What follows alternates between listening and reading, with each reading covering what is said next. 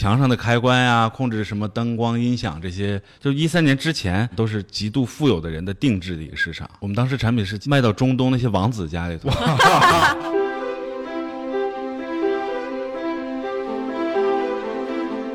日本的大米基本上就两个米种的种类，中国可能三四千种米种品类，所以你日本的饭包到中国不适应。但是我们你买回来大米，你扫一下米袋子，我们可以根据大米的特性不一样，我们从云端下载温度曲线到这个电饭煲上，然后二次补偿你的温度，我们是非常精准的煮米饭的一个神器。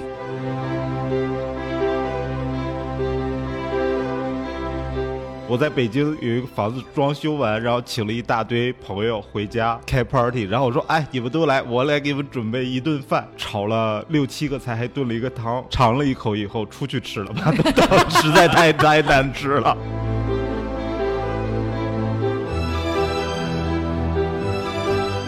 传统厂家为了定型一款电饭煲的底座啊，这样他可能打两百到三百个就定型了。嗯，我们打到五千个的时候还没定型，因为还不符合我们的要求。然后打活的这个师傅就哭了，你知道吧？因为他已经打了五天了，说从来没伺候过这样。对。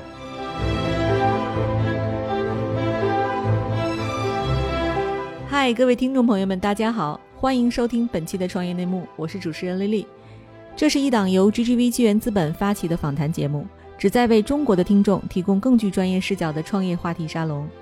我们深信，听故事是人类的古老本能，也将在每一期节目中尽可能的帮助嘉宾讲出他们最精彩的故事，讲出他们的创业内幕。亲爱的听众朋友，大家好，欢迎收听本期的创业内幕，我是主持人 Lily。本期啊，我们请到的嘉宾非常有味道哈，就是香喷喷的米家电饭煲、米家电磁炉、米家微波炉和 Toki 拍照烤箱的纯米创始人兼 CEO 杨华。杨总跟大家打个招呼吧。大家好，我是纯米的 CEO 杨华。哎，对，可能大家不知道纯米这家公司啊，听着怪怪的这个名字，但是呢，对他们家的产品肯定有用过的或者是听过的。另外就是我们今天又请到了大家非常喜欢的小魏。Hello，各位好，我是小鹏汽车的小魏。对，就聊这样的话题，怎么能没有小魏哈？喜欢科技，对科技和消费品。然后，要不然我们先让杨总先介绍一下自己吧。嗯，大家好，我我杨华是纯米科技 CEO 嘛。其实我最早是早期的摩托罗拉做手机出身的，对。之前从摩托出来，我其实做智能家居做了很多年，嗯，受到那个比尔盖茨家的影响，然后把美国的智能家居翻了个遍。那时候还是五十六 K modern 的时代。非常早的时候，对对，那时候就上网看美国的资料。后面我们在经过了差不多也将近十年的时间，然后跟苹果做了很多 MFI 的这种智能家居产品。再往后，我们就被小米给看到我们了，然后刘德德哥来过来找我们，希望我们加入到小米。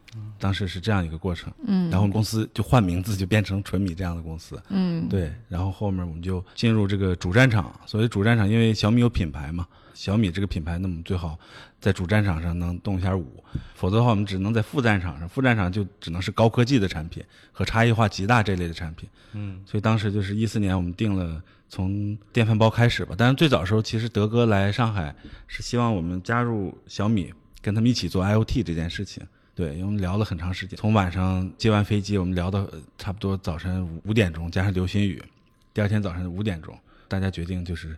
要投入纯米这家公司，所以非常早那时候。嗯。对，听着这个名儿就是纯米，一看就是小米生态链的公司啊。对，而且一一次从接机聊到早晨五点，这个风格也很小米，很小米，很小米。对，因为德哥其实也上过我们节目，就是我我就想问问您啊，就是您还记不记得当时你们俩聊的一些细节了？一开始他给你抛出这个橄榄枝，说让你们加入，然后你们是怎么着又峰回路转变成了进入生态链？对，因为当时我没太知道德哥到底是干嘛的，说实话，就知道是个联合创始人。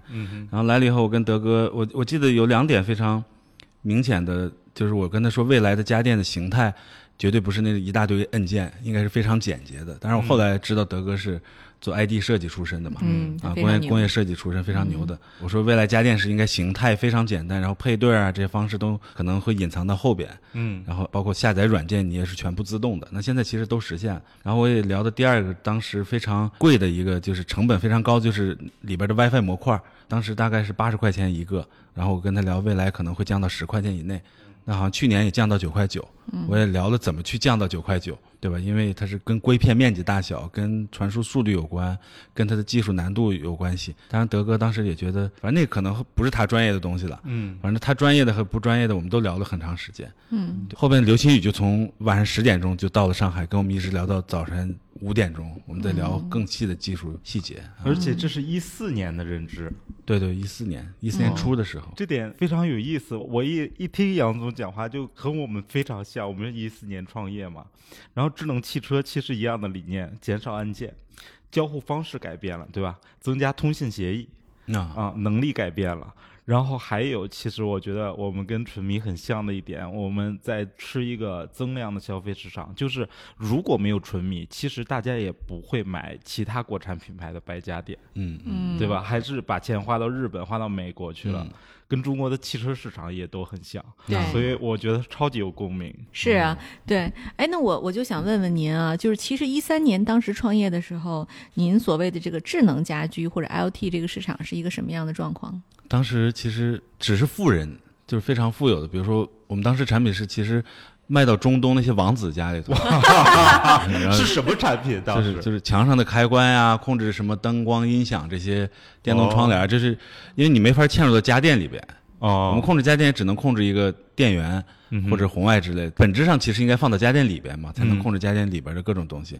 所以我觉得那个时候，就一三年之前，这种市场都是极度富有的人的定制的一个市场，有有一群人给他们去服务。所以我们当时玩票的玩票，啊，就他们喜欢玩，我们也喜欢玩，我们给他做最科技含量高的墙上开关。举个例子，哇哦，一个开关可能卖到五千块钱到八千块钱，嗯，得唯一性跟别人不一样。明白，这就是您刚才说的主战场、副战场。对对对，就这个意思。主战场当然是家电本身这个万亿市场，嗯对，，因为家电我觉得说起这个事情，其实家电还非常原始一个状态，功能的，功能性。因为我们当时也找美的、索班、九阳，嗯把我们的这套云方案、云家电方案给他们推销嗯过去，我们代表苹果去给他们讲，哇哦但是他们就觉得讲了一个未来故事，所以我们很难给他说的很透。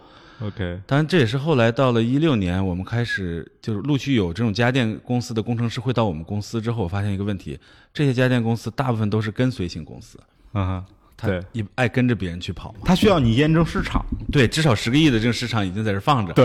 他才进去。对。对。对，哎，不过我记得当时咱们第一款就米家电饭锅上市时候也不便宜，对吧？九九九嗯。对，然后反正我是没舍得买那啊。这个是贵的电饭锅，很贵啊，很贵啊，就是在国产里啊，国产里就是是很贵的。当然，跟那个日本早年的电饭锅其实是八九千一个，跟那个比是便宜很多的。对而且很多人往回背的那个，这人家那叫什么技术啊？相应的南部铁器，差不多哦七八千块钱一个，还是水货啊，一百一十伏的啊。对对，就是因为这个电饭锅这个东西啊，它它还怎么着包饭，哎包饭更好吃。就是日本那电饭锅，它包的就是好吃。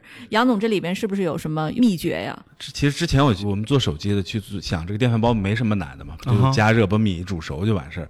但其实我们后来研究完以后，发现这个日本在一九八八年就发明了 IH 电饭煲，就是电磁加热电饭煲。嗯，当时中国百分之八十五的市场还是热盘式电饭煲，就电炉子，哦，相当于过去电炉子把这个锅胆嗯烤熟了，嗯啊热传导，然后再去煮米饭，这样煮出来米饭其实特别不均匀。啊，它因为热是不均匀的，对，因为热是不均匀的。然后嗯你想，一九八八年日本就开始有 IH 电饭煲，中国我们那会儿做的时候，二零一四年的时候，IH 电饭煲占比才百分之十五。嗯。一九九二年，就是内藤一先生又发明了压力 IH 电饭煲，当时中国压力 IH 电饭煲在售的品类是零，所以你中国买不到第四代饭煲，只能去日本买。嗯。第三代饭煲煮起来已经是那种就是晶莹剔透、粒粒分明。第四代饭煲煮出来，除了具备第三代饭煲这些特性之外，煮米饭的时候家里头已经香气宜人，吃米饭的时候有微微的甜感，这是它还原糖含量会变得比较高。可所以日本人就是它是资源型特别少嘛，他们主食就是大米，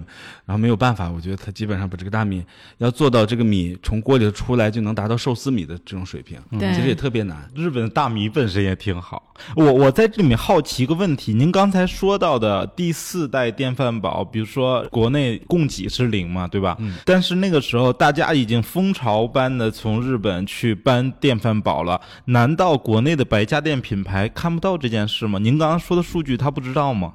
呃，我觉得分几点啊，就是第一就是这个产品的研发周期很长，哦，第二就是说那个如果在中国这个品牌来讲，就是它的成本会比较高，所以售价也相对比较高。嗯到那个售价上了一千块钱以上，我觉得大家考虑的就不是国产电饭煲了，因为电饭煲到今天。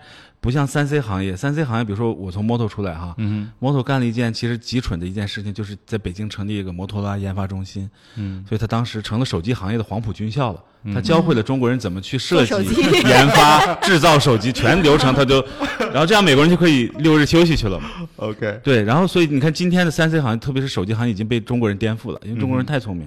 但是小家电行业电饭煲，你看今天还是最高端的是虎牌象印，再往下是东芝、飞利浦、松下，再往下是美的、苏泊尔、九阳，都是对。最顶端都是日本顶端几个基本上都是还是日本品牌。为什么日本不教中国人怎么去设计和制造电饭煲？嗯哼，然后中国的工程师只能去拿卡尺量日本的这些好饭包是怎么，就你只能效仿他做出那个样子。明白所以，今天看到国产卖的好的饭包，量大的还是当年虎牌象印那个那个样子，嗯，就他当年卖的好的那个样子。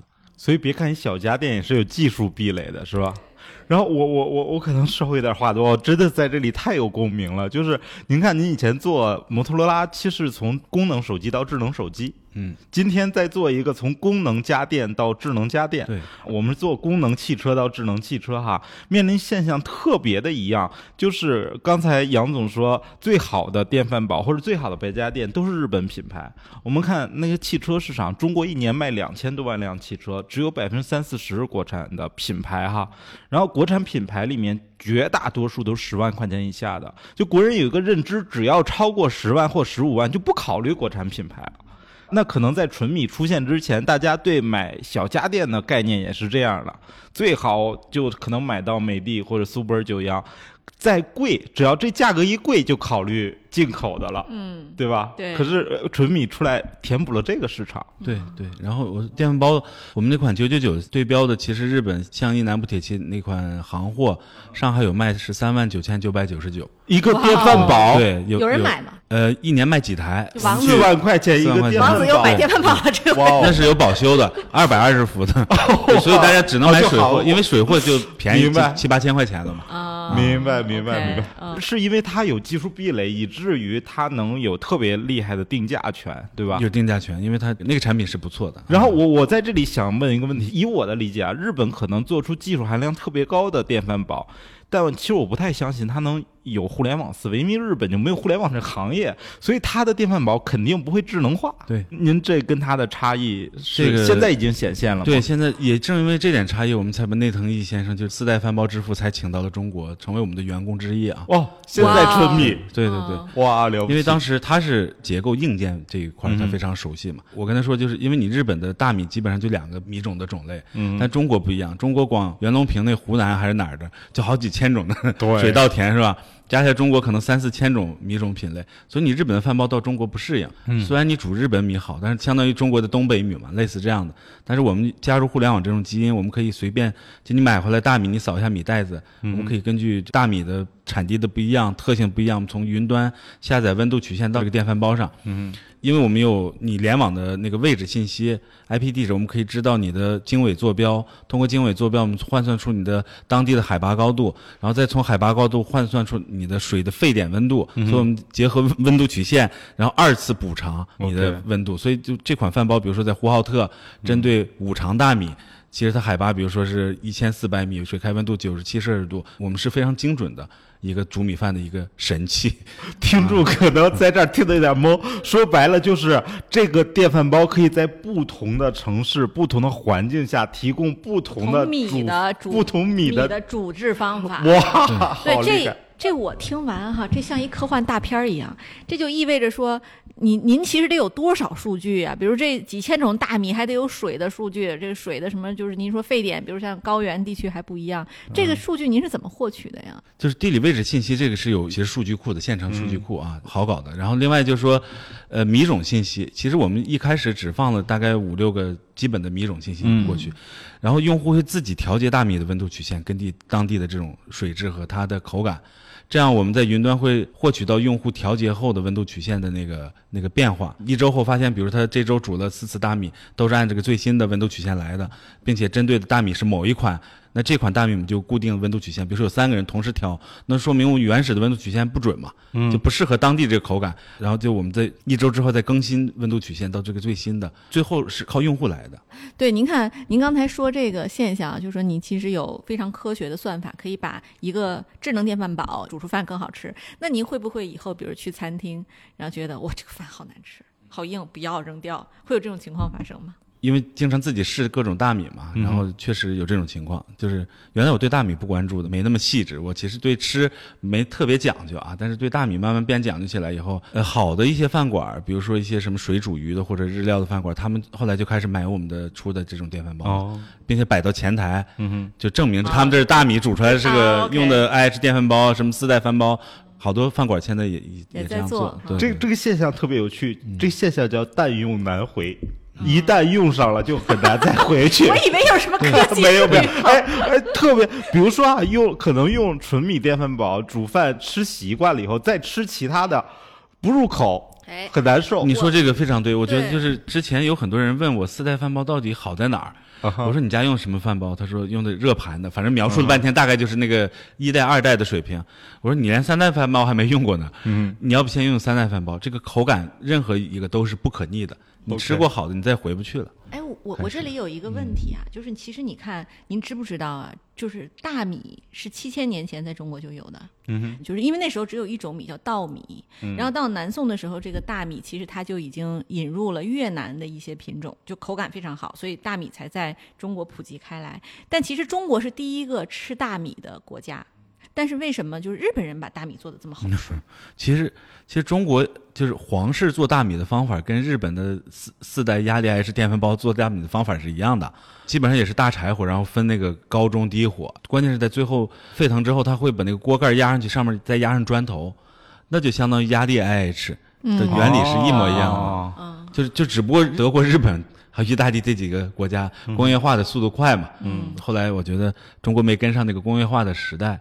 对，所以就变成日本把这个东西标准化，用工业化的时代把它标准化。嗯，所以其实杨总说的，中国人早就有这种技术，只是成本太高，老百姓用不上而已。砖不好找，对，成本锅的成本比较高，要严丝合缝。对啊，那就说回来，就是杨总，您本人做饭吗？我其实很少做饭，那我爱吃，你知道吗？哦啊，我觉得做饭很烦，你知道吧？就是，就其实你最后为了这个结果，其实就是吃嘛，是吧？啊，怎么能啪一下就从这个食材变成美味的食物？嗯啊，我想过这件事情，就是一顿好的、特别美味可口的这种饭菜放在你面前，它得有三个基本的条件：第一个，你要有非常好的大厨、厨师，嗯，就他来管这个火候；第二，你要好的这种厨房设备。就比如说五星级的后厨是吧？那火得足够大。嗯。然后第三就是有好的食材，这三样东西其实缺一不可。嗯。所以我们现在只能完成，起码我们完成了大厨能调火力，然后又完成了一个好的器材。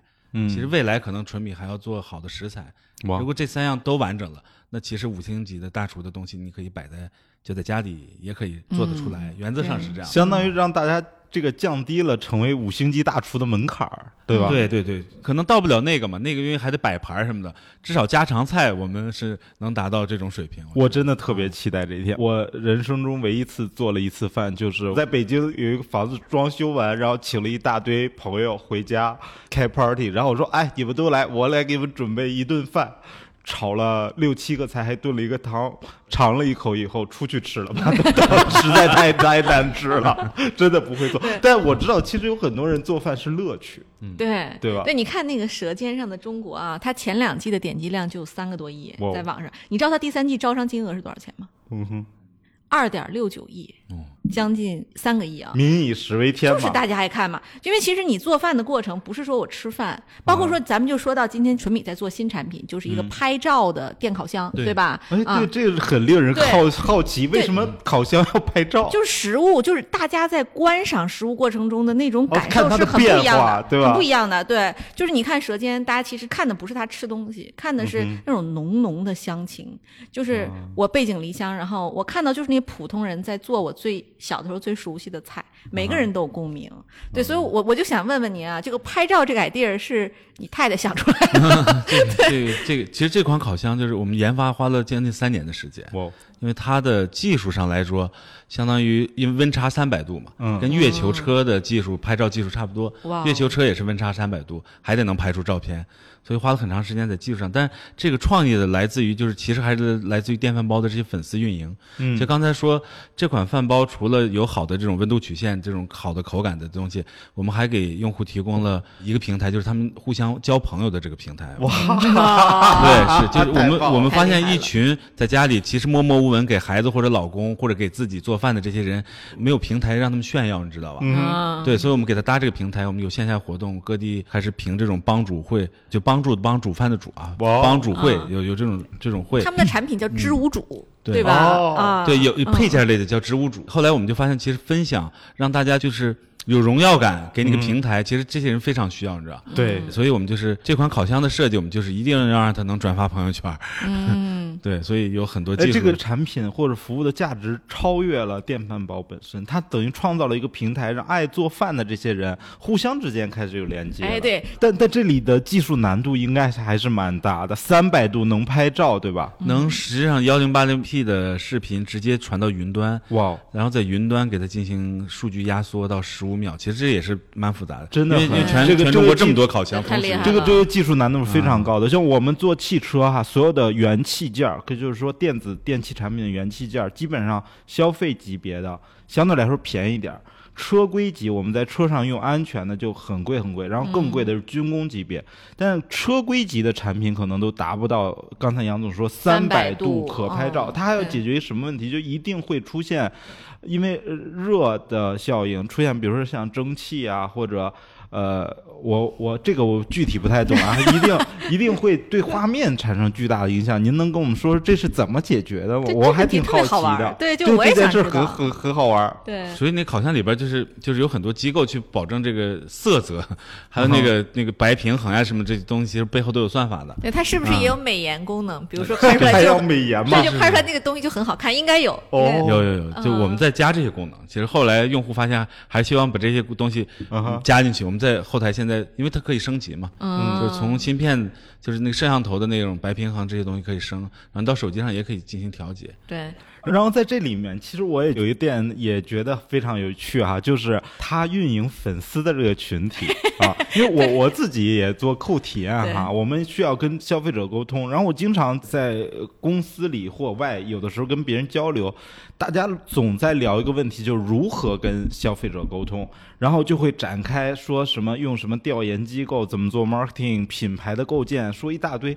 但其实我觉得这是一个很本分的事儿，跟消费者沟通，你就直接找到他们，跟他聊一聊，问问他有什么意见，他让你干嘛，也不能说欲取欲求啊，但是他让你干什么，大概率很多人说的，这是有真正的需求的，有共鸣的需求的。对，但是绝大多数的品牌其实跟消费者的沟通是弯弯绕绕的。嗯，那我们今天看，如果没有直接跟消费者沟通，是不可能有花三年时间去作为拍照烤箱的这决心的。对。对，对吧？所以我们其实这这些烤箱的用户，我们都有微信的群。就是您已经测试完市场，相当于说你们肯定要，我来给你们做，对，对对吧？其实本质上这个很像小米的逻辑，对不对啊，参与感。对，这招是黎万强老师告诉您的，还是说你本身就有这个想法？因为其实烤箱是一个副战场，不算主战场。嗯，就是 Talkie 本身的所有的产品的定位都是高科技、高颜值，然后价格也不便宜。哦，这等于说您新做的一个品牌，新品牌跟米家品牌还不一样。一个是丰田，啊一个是雷克萨斯，对，是吧？我听懂了。对 对，对因为我我们有很多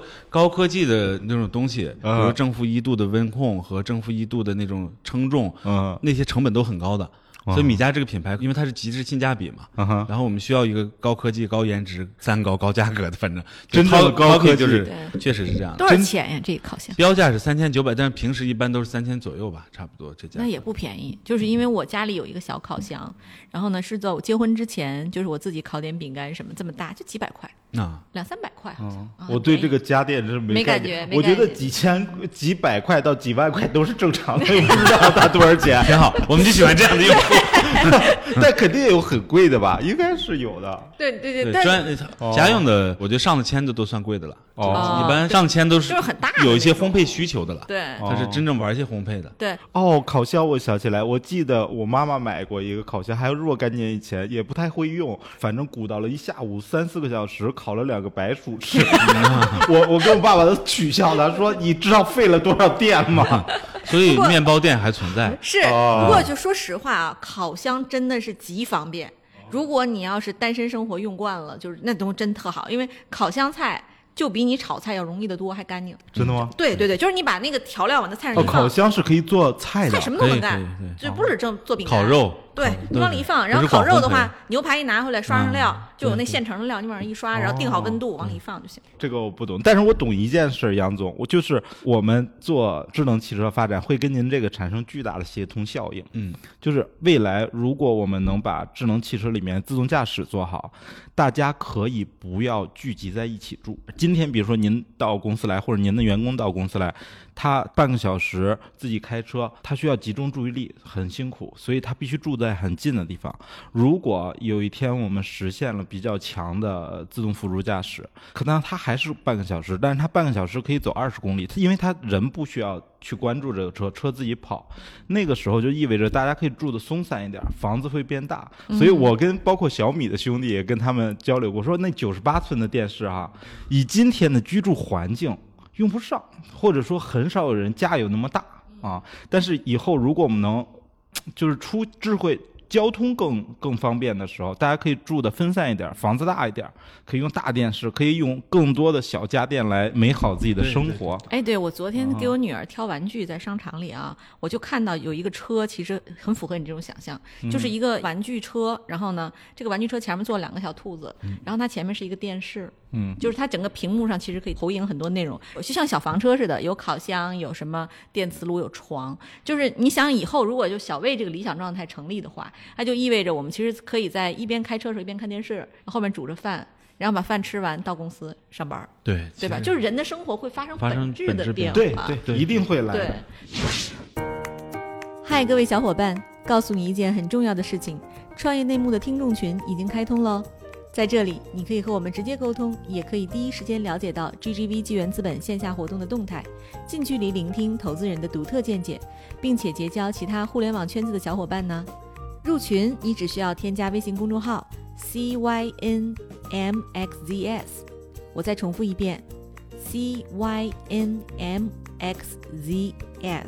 也就是创业内幕小助手的拼音首字母，并在好友请求中标注“创业内幕”。接下来，小助手会帮助你完成入群操作。我们期待你的加入。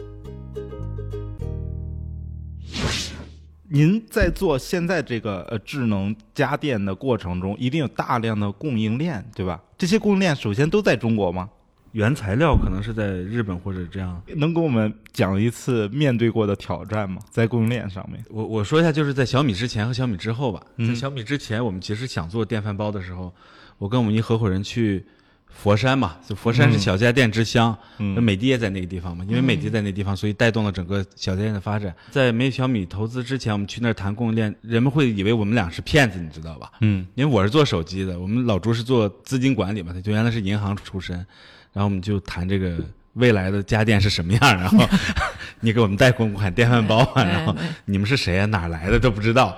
嗯对吧？但是有了小米之后，我们说我们是小米生态链，我们要做电饭煲，嗯，所以基本上你你都能找到当地从上往下排吧，嗯，就都会很好的董事长什么来接待你，这这完全不一样。所以举我觉得财赋能，对对就一下有共识了。你以前说我创业，我要弄供应链的时候，人对对对吧？很质疑，你觉得你造得出来吗？你过去拿着小米的招牌，马上董事长就来了。啊，对，这个完全不一样。对，就是您刚才小魏问到的，说您之前最挑战的在供应链上就是知名度不够嘛？那实际在做一款产品上，您遇到最大的挑战是什对么？，然后就变成产品落地的问题，因为整个就小家电行业啊，所有的那种产品的设计精度都非常差。我们看到为什么原来的这种国产电饭煲让你感觉花花绿绿吧，就是你没有一个印象像你用一个什么笔记本那种看上去特别漂亮，简洁，对，或者复印机，嗯比如打印机这样特别规整。但是那些都是花花绿绿。我们后来到这个行业以后，发现它的产品的制造精度可能都在一毫米到两毫米以上。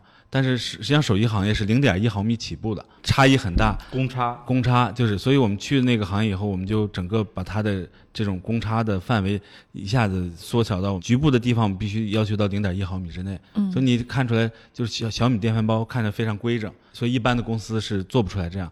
这这件事情花了我们很大时间的精力去。调整现有的供应链，包括封闭车间，然后整套生产线上什么 MAS 系统，这个 MAS 系统都我们自己的人去编的，叫生产软件管质量管理管控系统啊什么的。我举个例子，比如说一般传统厂家为了定型一款电饭煲的底座啊，就是一个壳吧。的一个零件，它可能打两百到三百个就定型了。嗯，我们打到五千个的时候还没定型，嗯，因为还不符合我们的要求。然后打活的这个师傅就哭了，你知道吧？因为他已经打了五天了，说从来没伺候过这样的活。不是，他说浪费这么多 五千个的后壳。我说这个不算多，在我们手机行业啊，我们多的时候十万个的时候都有可能。嗯，其实这种要求是因为不一样的追求。对，因为我们看惯了这些，现在我们的产品就是看去非常规整，嗯嗯，就像三 C 产品的那种感觉，对，而不是小家电原来那种粗制滥造的感觉。对我们看逛小米的那个店的时候，基本上一眼就看产品的耐久性都非常好。对，以前小家电好像看起来是用一两年就可以扔了的。对，问题是就是小家电那个颜色真的让你受不了。就是中国人在审美上不知道为什么老是活在这个五十年代。你要去一个商场里看那个不同颜色的电饭锅，真的就看着非常难受。但你去小米店，它什么东西长得都很简洁啊，那个线条非常流畅。其实我告诉你，简洁更难做，它不是光设计的问题，对工艺要求极高。就是因为它的公差太大，所以它只能不同的。件儿用不同的颜色，故意做出不一样的颜色，让你看到就是两个不一样的件儿。对对对，所以它必须得花花绿绿的。啊，是这样的。哦，难怪，对吧？审美本身是这么一回事儿，就首先你得认识它。你才会选择它。嗯，可能以前这个行业整体而言，它对审美本身追求就没那么高，对工艺的追求，对吧？对科技的追求本身就没那么高。对，所以他已经尽力做到他那张卷子的一百分了，但是满足不了消费者的需求。对，我觉得这得感谢乔布斯，就是乔布斯整个荡涤了中国人民的审美。对，乔布斯之后的手机基本上都长一样了。我觉得就是现在就是传统家电，我们说不管它是几级几代。我们统称为那个就是上一代，前 上前浪，我们属于后浪，古代的，对，上古产。昨天晚上我们还聊，就是他们是那一代的，OK，对吧？哎，那杨总，我想问一下，您这一代的产品到目前为止出了几款电饭煲啊什么的？一共有几款？现在我们在售大概除了电饭煲，还有电饭煲、磁炉饭煲、压力煲，还有烤箱微波炉，大概二十多款，二十多款，对对。哎，都是爆品吗？呃，大部分是，大部分过百万台的基本上还挺多的啊。对，OK。您知道我为什么就是关注到这个纯米这家公司啊？是因为那个我以前决定电饭煲我绝对不会买，因为我意识不到那种区别。后来是我有一次到上海来，我跟复旦大学的一个教授叫邹德强教授，我们两个一起喝下午茶，然后他就说：“哎，你们投 IoT 投的不错啊。”那我还以为你们喝下午茶时候吃了碗米饭。然后他说：“你看我最近买了一个小米生态链东西，特别好用。”啊，然后因为他是做商业研究的，他对整个小米的生态有非常深的观察。然后他说这个这个好在哪儿？他就拿出他的手机 app 给我看，就是他可以在手机上操控小米的整个这个就是他智能家居这一套。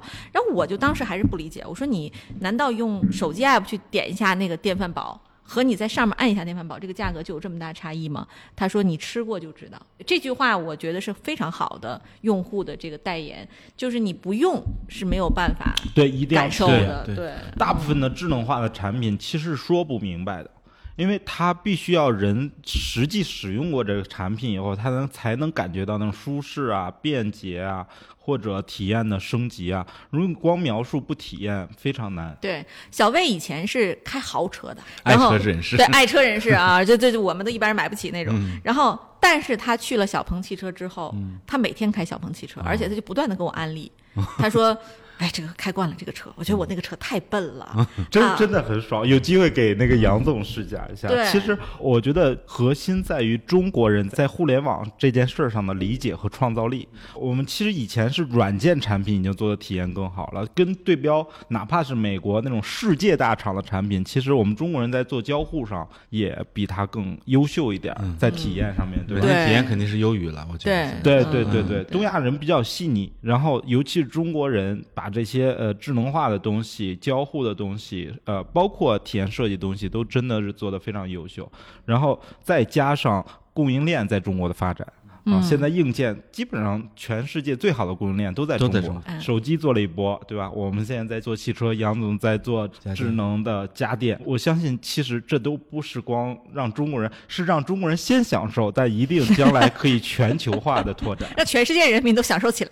让全世界人民都享受起来。哎，有有过，现在您做的这些产品有卖到国外的吗？有有有有，但是基本上还是亚太地区吧，因为都是符合亚洲人饮食习惯的问题。嗯对对，但烤箱我们在想办法看去欧洲市场跑一跑，对，OK，因为包包括渠道可能也不是那么容易拓展，是吧？因？为因为中国市场已经够大了，说实对。话，哦，啊，买您这智能家居的主要是一些什么人啊？大部分还是会玩儿的这些年轻人吧。嗯哼，就我们说说年轻人，大概是处在二十五到四十岁之间。嗯哼，就是米家的大概年龄会低一点，然后嗯。但是 Talkie 的年龄层稍微，比如说二十五到四十，嗯。这个都都会有的。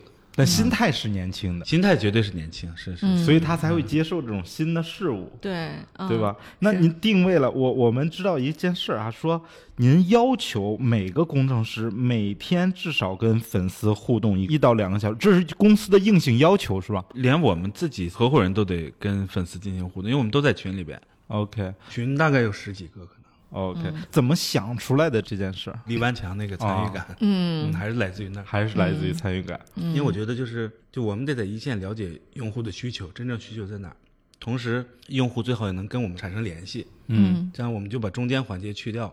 否则，真用户的问题到我们的这种能反应过来的，可能通过好几级才能过来。按传统企业啊，我从始至终就是觉得哇，巨大共鸣，巨大共鸣，巨大共鸣。咱们除了做的产品形态不一样，其实我认为所有的逻辑都是一样的。对，就是一定要让用户参与。因为我们有一次办线下活动，其实我发现就是这些主妇们呀、什么，嗯，或者好多老师，就是我们的用户老师占特别多，我就觉得很奇怪，就是老师占特别多。幼教呀，什么小学老师、初中老师，就是他们可能在家里真的给孩子做饭或者怎么样。哦就来以后，我们给他们各个地方评奖，嗯，因为他们会在 app 上上传他们的这食谱，嗯就是你今天上传以后，全世界人民都能分享你的温度曲线，这个其实它是有荣荣耀感的。哦，别人还能用它的，用它的，对，哦、就等于就是我们是一个中华美食云端的库，把你哦给固化在里边了啊。我们是固化味道在云端这样一个感觉，然后同时也给他发奖。我在发奖的时候都很激动，那嗯时候其实把我也感动了。哇，然后我觉得这件事情要坚持做下去，所以其实我们的产品没打什么广告，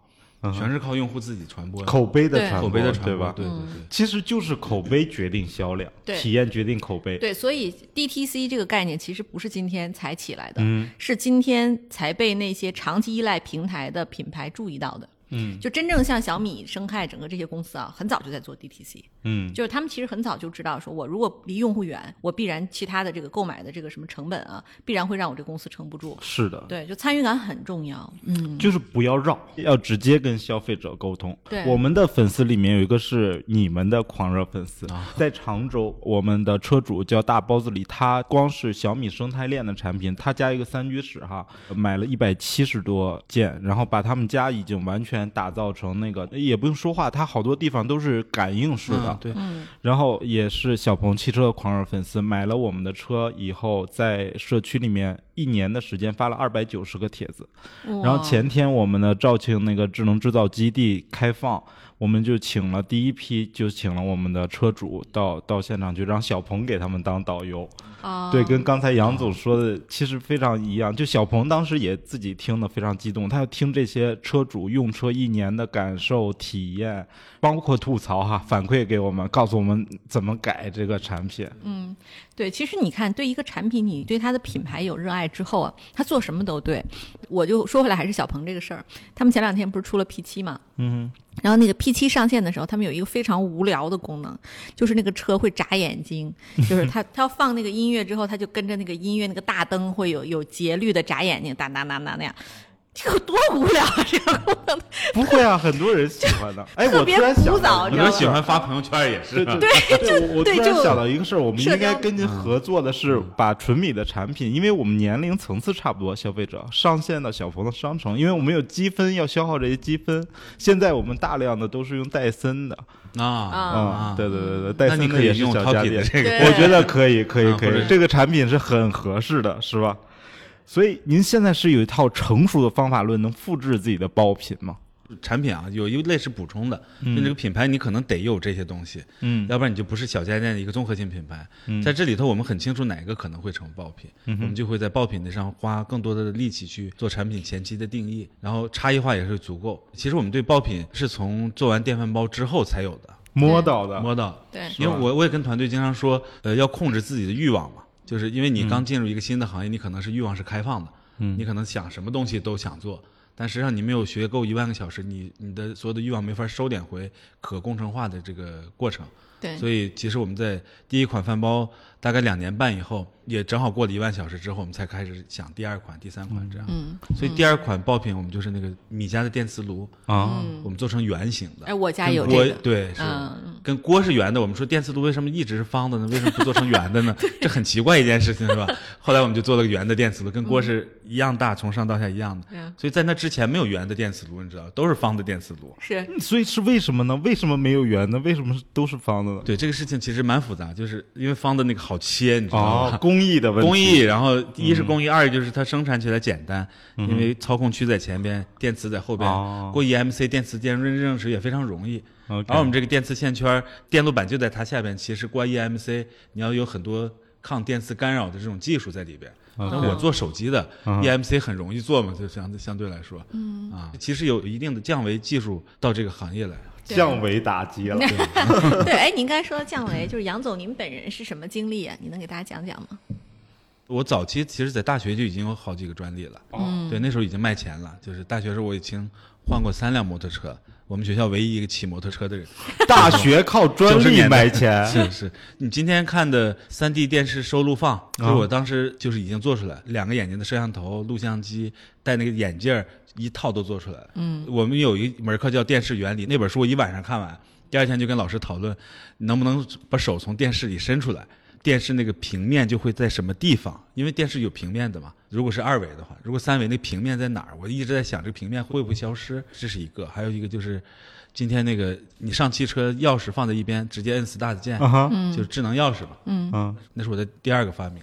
，OK，嗯然后还有就是一个电脑游戏手柄，这个卖给一个台湾人了，反正就台湾的，当时台湾是搞这个多嘛，就大学其实已经开始搞这个。哎，确实是科学家哈，可能听众隔着这个音频的内容看不见。刚才杨总在讨论他的专利的时候，眼睛放光，真的爱技术。对，而且杨总就长得一点都不像技术男，对不对？小薇，你看我们见过那么多啊，就是杨总是一个非常 decent 的商人，就是戴着眼镜，但然后穿着但底 polo 层是衫，是啊科技的，又加上了现在对吧？对对市场的这种敏锐，左脑到右脑贯通了。哎，这个总结特别到位。我做的所有东西都是结合生活，所有东西是让你方便，对让你感觉新奇特。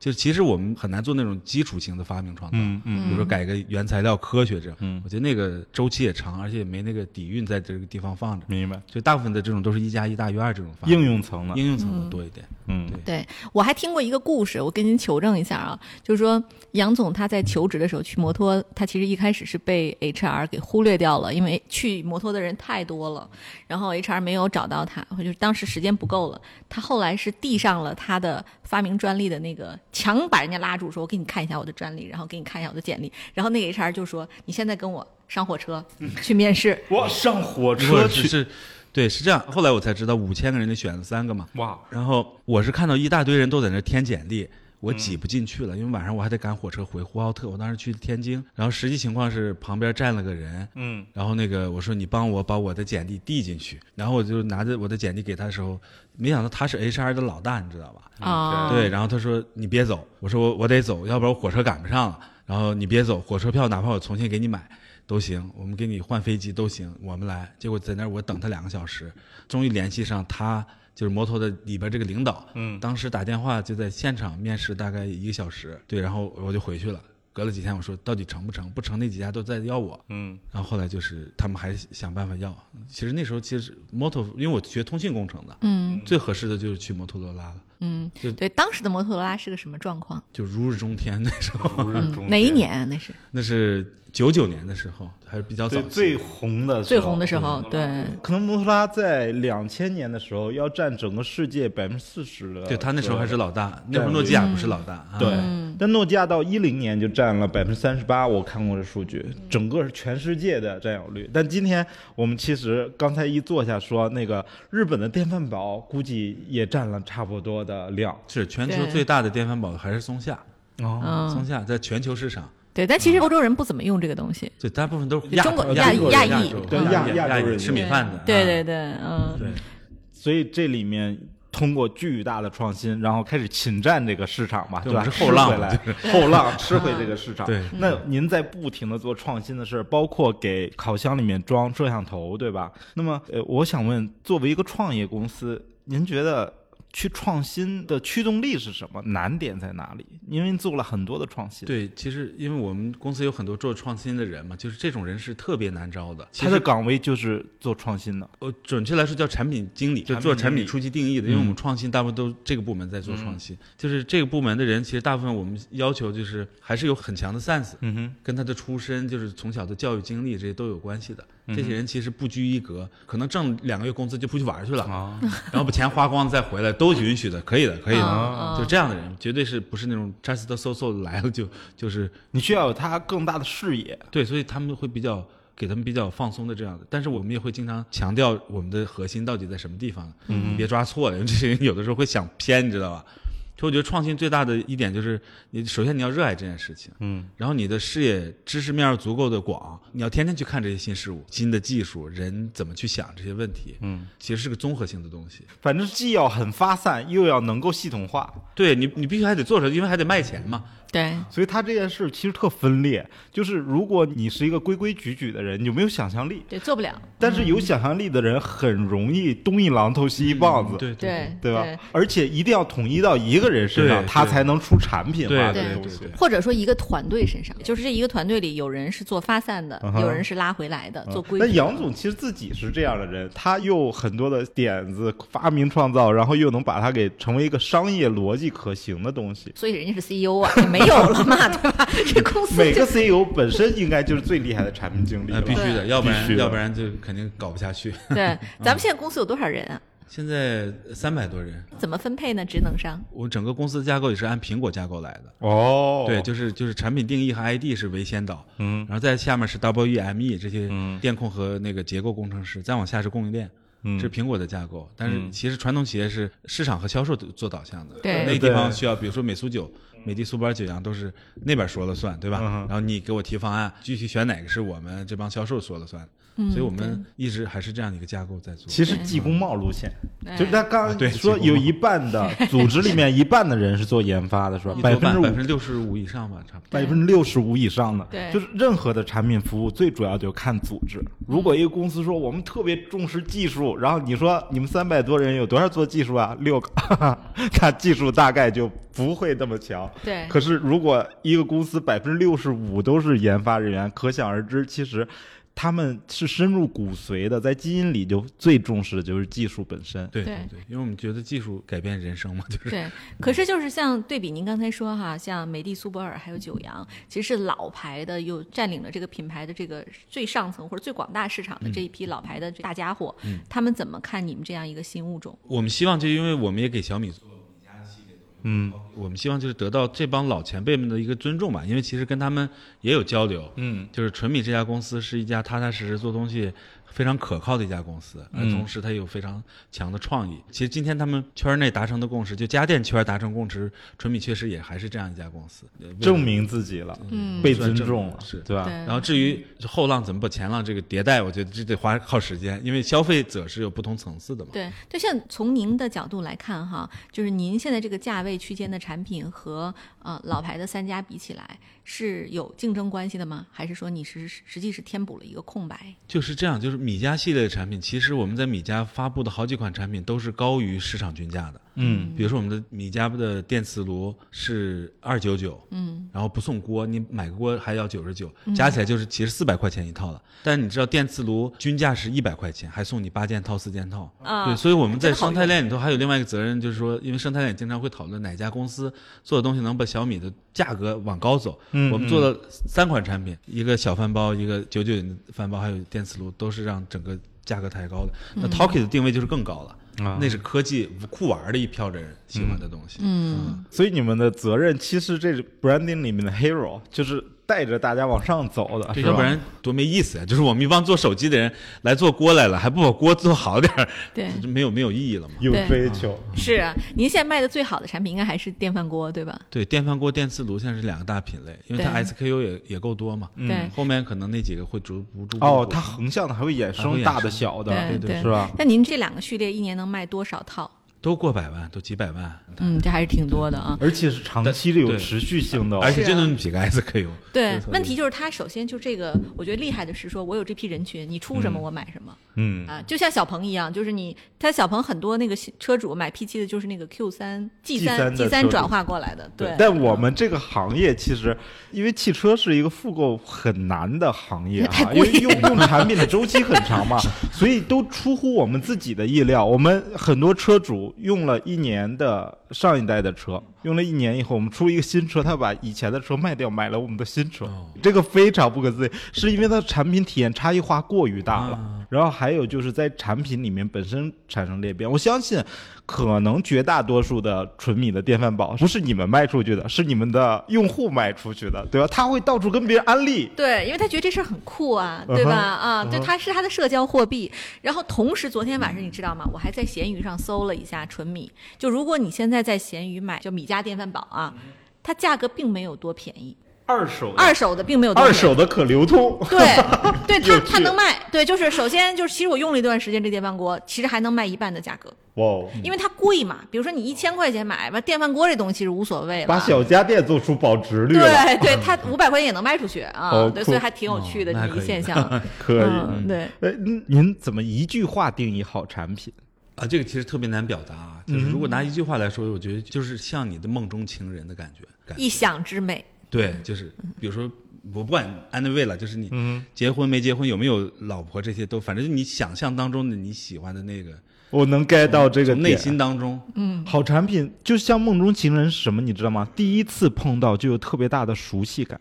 我我很久很久没有这感觉。啊就是就是有很多的好产品是这样的，让你创造你是其实你定义不了，然后你可能一直在找，你也你也说不出来。对对你碰到它那一刻，你就知道说就这就是我的，这就是我的。是是是我觉得非常的精准，就像我第一次看到邓伦的感觉，对吧？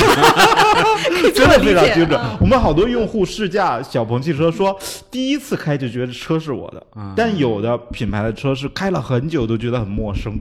哎，那，我的车，我的车，对，现在还刮呢。对对，当然这个其实在我们内部会有一系列有关梦中情人的定义，包括婚前、试婚、结婚等等。哦，你们就是就是会用这套语言这套言，语言就是找对象的语言嘛。哦，就有的可能你找不着，你怎么去想办法努力找到这样的，否则你很难让工程师去理解你的产品是怎么是怎么去定义的。啊对，主要是对直男的话术。对哇哦，这个我学到了，我们学要用一。哎，我觉得这个真的非常有启发，因为刚才他一说，呃就像你的梦中情人，我完全 get 到那种感觉，太酷了。各位亲爱的小伙伴，你知道吗？除了创业内幕之外，我们还出品了一档英文播客《Evolving for the Next Billion》，由 GGV 纪元资本的管理合伙人童世豪和市场经理 Rita 杨主持。如果你对东南亚、印度、美国等海外市场感兴趣，欢迎收听来自当地头部创业公司 GVC 的声音。收听及订阅，您可以在我们节目顶端找到 GGV 的小馆。点击进入就能看到我们出品的这档节目了。欢迎喜欢收听英文播客的小伙伴点击订阅哟。如果让您帮听友们推荐一本书或者是一部对你影响最大的影视作品，你会推荐哪个？如果看书的话，我我觉得还是刘慈欣的那个《三体》好好看一看，因为那那个值得看好几遍。然后为什？么是《三体因为其实我跟雷总就是有关《三体》，我俩有天晚上聊得很晚。嗯那本书是他推荐给我的。嗯哼，其实我不太看书，说实话，因为我爱看电影，你知道，没那么多时间知乎者也，因为是我比较偏科嘛，就是所以就是他推荐完这本书以后，我真的是连看了两遍，然后又给四周所有的朋友又买了。那是本商业逻辑书，外加科幻，你知道？确实是》，。还有人性，而且真的值得看好几遍。我记得我第一次看《三体》的时候，看完第三部，就是把它合上，直接从第一部开始看起，它能连起来。嗯，对，你说这个为什么中国没有好的科幻作家？有啊，刘慈欣有啊，就刘慈慈欣是就是凤毛麟角的一个啊，但其实你看欧美的世界里有《哈利波特》，啊对吧？然后呢，还有超级英雄联盟啊，什么，对吧？就是中国曾经也有很好科幻的土壤，就是比如说以前那个什么科幻小世界杂志，小灵通漫游漫游地球，对对对啊对，小灵通那个非常厉害，那七八十年代的小灵通漫游未来好像拍过电影什么的。是的，是的，是的，所以不要着急，可能一波一波的吧，还会再来的对，。我觉得跟爸妈有关系，就爸妈不要把孩子看太死，要给他足够的那个自由对吧？还跟教育制度也都有关系，这个挺难的，挺难的。另外一方面，可能是因为过去的三四十年，中国的发展实在太快了，所以大家还是忙着改善生活，就还没时间搞这个事。对只要节奏一缓下来点儿，会有很多人去投身文艺啊或者想象力的部分。对，对，然后不要紧，就如果你想有更多的想象力，可以来纯米工作，对吧？工作两个月可以去休假。先先从吃一碗好大米开始。哎，太对了，对对，太对了。如果我们想买到您的这些产品，在哪里买呀？在京东，然后天猫、小米网都可以买到，嗯就搜米家。米家电饭煲电饭煲都线下应该渠道也很多了，对在对，比如说北京的 SAP 或者是什么小米之家都可以买到这些。OK，哎，您有开过自己独立的店的计划吗？我们啊，楼下正在装修，我们就装个样板啊的，先试试。旗舰店是吧？是，对，下一次我来我就来买东西了。对啊，好，OK，好，谢谢谢谢杨总谢谢杨总，今天聊谢谢小得很开。心，感谢感谢感谢。